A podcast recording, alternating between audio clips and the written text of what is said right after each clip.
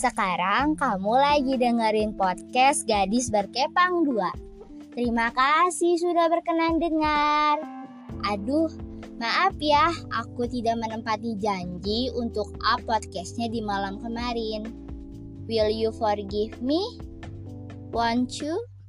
Thank you. Gimana kabarnya? Tidak bosan-bosan aku selalu menanyakan kabar kalian. Semoga sehat selalu ya.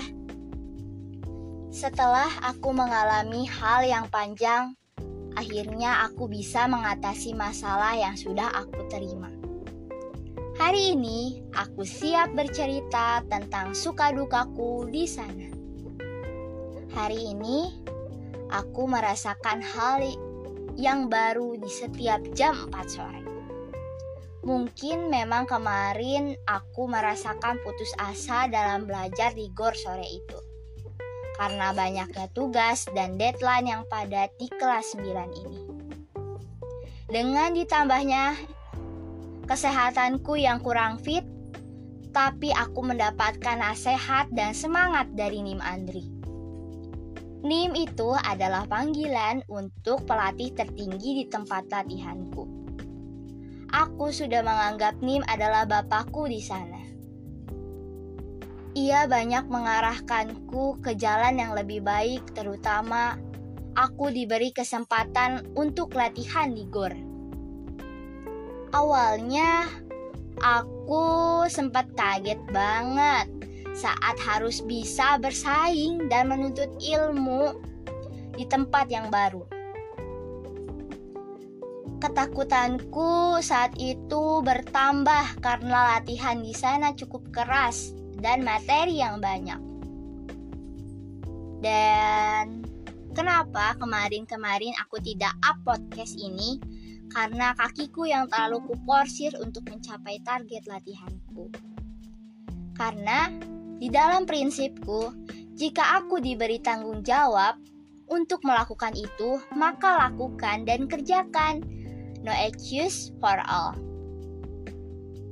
Tapi Entah kenapa, ragaku di minggu kemarin pergi meninggalkan janji dari prinsip yang sudah kubuat. It's okay, gak apa-apa. Mungkin harus istirahat dan lebih dipersiapkan lagi kesehatanku. Let's change the topic selanjutnya. Suka dukaku di sana. Saat aku di sana, aku merasakan perubahan yang sangat besar, yaitu aku merasa lebih dekat dengan Allah, lebih tertata rapi dan tersusun semua tugas dengan ditandainya azan.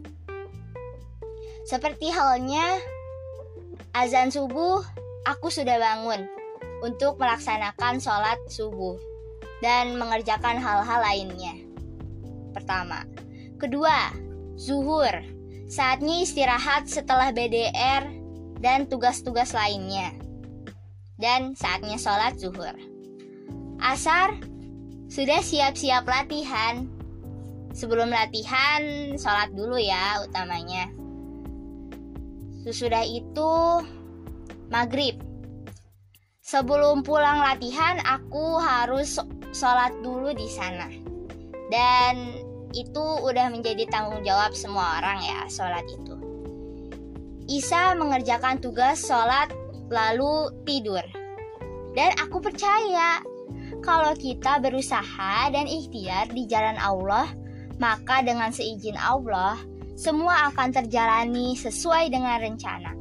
Semua itu tergantung niat dan amal ibadah kita. Tetap semangat ya semuanya. Jangan menyerah. Jangan lupa ibadahnya. Dan aku di sini selalu mendoakan kalian. And see you. Bye bye.